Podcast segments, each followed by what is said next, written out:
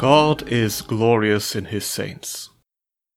Welcome to the first episode of the Christian Saints podcast. My name is Darren Ong, and I am a mathematician from Malaysia.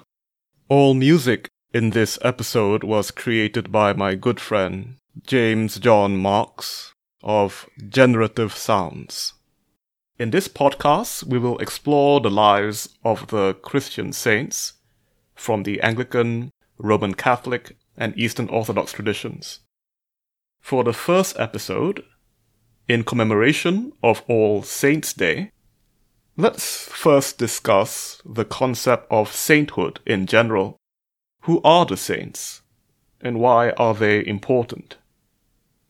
I used to see religion only in terms of ideas, doctrines, beliefs. I am a mathematician, so abstract thinking comes most naturally to me. But when you learn Christianity, it becomes evident early on that this is a God who loves people, a God with a deep interest, care, and compassion for humans. He created us, He delights in us, he came down to earth to become one of us. God also works with us. He could have ruled creation himself, but instead told Adam and Eve to rule with him, to have dominion over the fish of the sea, over the birds of the air, over every living thing. He could have rescued the Israelites from Egypt himself, but instead chose to work through Moses he could have written the Bible himself, but instead spoke through the writings of prophets, poets, and apostles. And he could have redeemed the whole world by himself. But instead he chose to work through us, what Paul calls the body of Christ, the people in his church. So I felt that to really know this God, I needed to learn about not just the theology of Christ, but the people of Christ, his community, his church, the men and women we come to know as saints. When the word saint appears in the Bible, it refers to every Christian. Anybody who is baptized and decides to follow Christ is a saint. But occasionally, the Church decides to recognize certain Christians as saints. Uh, the Roman Catholics call this process canonization. The Eastern Orthodox call it glorification. For an Anglican perspective, I will quote from Father Miles Hickson of Holy Cross Anglican Church in Knoxville in the United States. He is the co host of the Sacramentalist podcast. Uh, they released an hour long episode about saints recently on September 14th. I encourage you to check it out. This is part of a reflection he wrote on the Anglican Compass website on All Saints' Day. The saints, the word means holy ones, are those knit together in Christ's mystical body, the Church. This is a gift given to us from our gracious God. We become a saint when we are baptized into Christ. His holiness sets us apart and makes us holy as well. His holiness is not static, though. It is alive and active. It is the Holy Spirit whose job it is to transform us and conform us to the image of Christ. A saint, then, is someone on the journey of becoming by grace, but God is by nature, holy and perfect. I think evangelicals would agree with this. Every Christian is a saint and will become like Christ when he returns. Anglicanism pushes even further. While agreeing that everyone who is baptized and believes is a saint, we also recognize that there are those in whom the image and holiness of Christ is abundantly manifested. These we boldly label as Saint so and so I say boldly because calling someone a saint in this regard is more than an honorary title. It is a powerful proclamation about God's ability to take someone dead in their sins, Ephesians chapter 2 verse 1, and make them alive in Christ. In other words, to venerate a saint and observe his or her feast day is nothing more than to venerate the all surpassing power of Christ Himself. That is why we observe the feast days of saints and a day like all saints. It reminds us of our own sainthood given to us in baptism. It calls to mind Christ's work among our brothers and sisters departed this life in holiness. And it even serves as an invitation to us to go and do likewise. As the Collect for All Saints' Day puts it, we remember the saints and pray that God will grant us grace, so to follow your blessed saints in all virtuous and godly living. By grace alone, the saints have embodied divine love, so much so that we can hold them up as role models for discipleship. Their life and witness calls us to continue progressing along the path of perfection in Christ. If we do this, we too might be remembered as Saint so and so.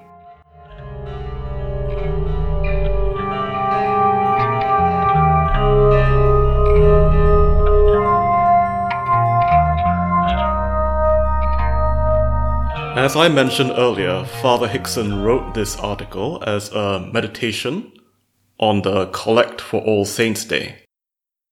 A collect is a prayer that commemorates a particular holy day in the church.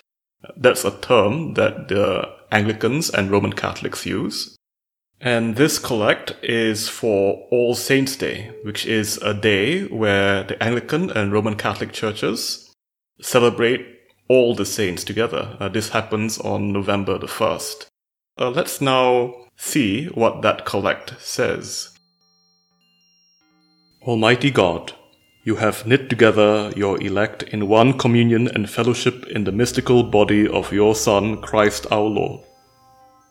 Give us grace so to follow your blessed saints in all virtuous and godly living, that we may come to those ineffable joys that you have prepared for those who truly love you.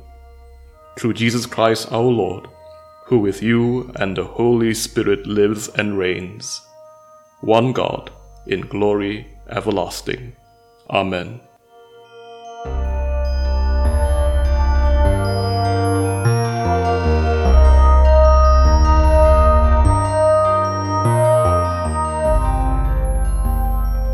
Roman Catholics have their own collect for All Saints' Day, and it is a little different.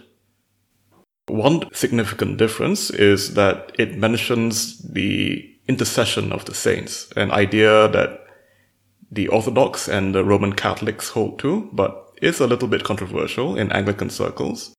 This idea that the saints can pray for us, intercede for us. So it's common practice in these more traditional churches to ask for a saint to pray for you just as you would ask a living member of your church to pray for you. As it says in James, the prayer of a righteous man is powerful and effective. So let's hear this Roman Catholic collect for All Saints' Day. Almighty, ever living God, by whose gift we venerate in one celebration the merits of all the saints Bestow on us, we pray, through the prayers of so many intercessors, an abundance of the reconciliation with you for which we earnestly long. Through our Lord Jesus Christ, your Son, who lives and reigns with you in the unity of the Holy Spirit, one God, for ever and ever.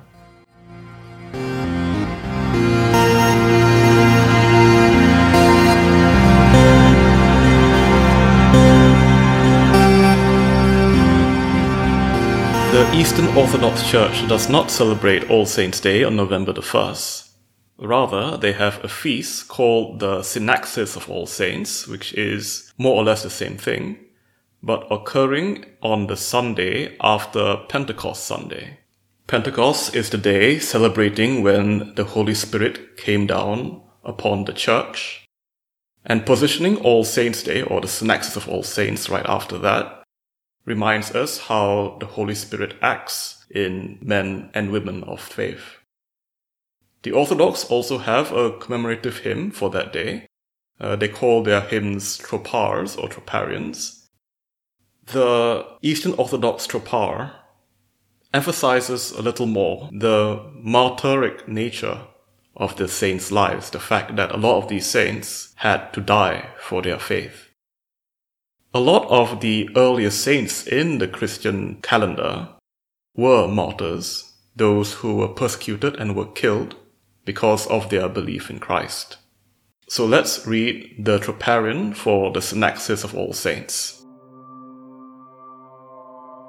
As with fine porphyry and royal purple, your church has been adorned with your martyr's blood shed throughout all the world. She cries to you, O Christ God. Send down your bounties on your people, grant peace to your habitation, and great mercy to our souls.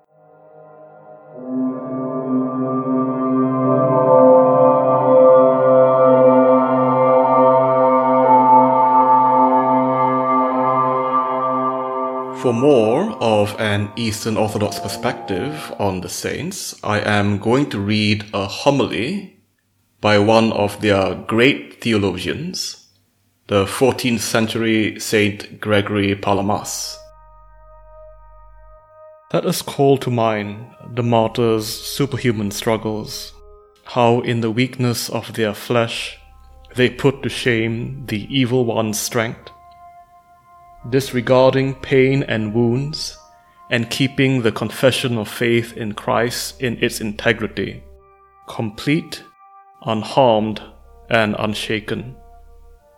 As a result, there were bestowed on them the incontrovertible wisdom of the Spirit and the power to work miracles. Let us consider the patience of holy men and women how they willingly endured long periods of fasting, vigil, and various other physical hardships as though they were not in the body, battling to the end against evil passions and all sorts of sin, in the invincible inner warfare against principalities, powers, and spiritual wickedness. Ephesians chapter 6 verse 12. They wore away their outer selves and made them useless, but their inner man was renewed and deified by him, from whom they also received gifts of healing and mighty works. When we think on these matters and understand that they surpass human nature, we are filled with wonder and glorify God who gave them such grace and power. For even if their intentions were good and noble, Without God's strength, they could not have gone beyond the bounds of their nature and driven away the bodiless enemy while clothed in their bodies. That is why, when the psalmist and prophet declared God is glorious in his saints, he went on to say, He giveth strength and power unto his people. Psalm chapter 68, verse 35 in the Septuagint. Carefully consider the force of these prophetic words. Whereas God, according to the psalmist, gives all his people strength and power, for he shows no partiality, he is glorified only in his saints. Almighty ever living God, by whose gift we venerate in one celebration the merits of all the saints, bestow on us, we pray, through the prayers of so many intercessors and abundance of the reconciliation with you for which we earnestly long. Through our Lord Jesus Christ, your Son, who lives and reigns with you in the unity of the Holy Spirit, one God for ever and ever.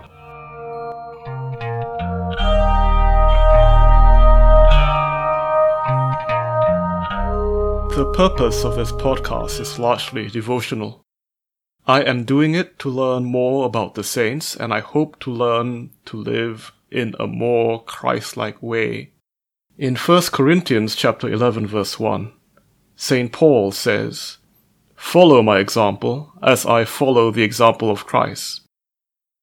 Hebrews chapter 13 verse 7 says, Remember your leaders who spoke the word of God to you. Consider the outcome of their way of life and imitate their faith. We live in an age with so much cynicism, so much hopelessness. We are enveloped by bad news. I love learning about the saints because, in contrast of what's happening in this world, their stories are so uplifting and they serve as a reminder how even as bad as things are, as bad as things can get, it is possible to live lives filled to the fullness of hope, joy, and love if we choose to follow the way of Christ. In this spirit, I found this sermon by Pope Francis on All Saints' Day 2016 to be very inspiring. So this is the end of Pope Francis's sermon. He says, Dear brothers and sisters, this is the way of holiness, and it is the very way of happiness. It is the way that Jesus traveled. Indeed, he himself is the way. Those who walk with him and proceed through him enter into life, into eternal life. Let us ask the Lord for the grace to be simple and humble people, the grace to be able to weep, the grace to be meek, the grace to work for justice and peace, and above all, the grace to let ourselves be forgiven by God, so as to become instruments of His mercy. This is what the saints did, those who have preceded us to our heavenly home. They accompany us on our earthly pilgrimage. They encourage us to go forward. May their intercession help us to walk on Jesus' path and to obtain eternal happiness for our deceased brothers and sisters.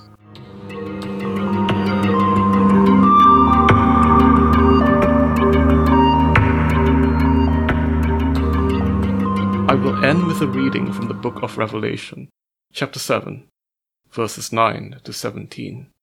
This passage is John's vision, where he sees the community of saints in heaven. This is one of the Bible readings the Anglicans assign for All Saints' Day. After this I looked, and there before me was a great multitude that no one could count. From every nation, tribe, people, and language, standing before the throne and before the Lamb.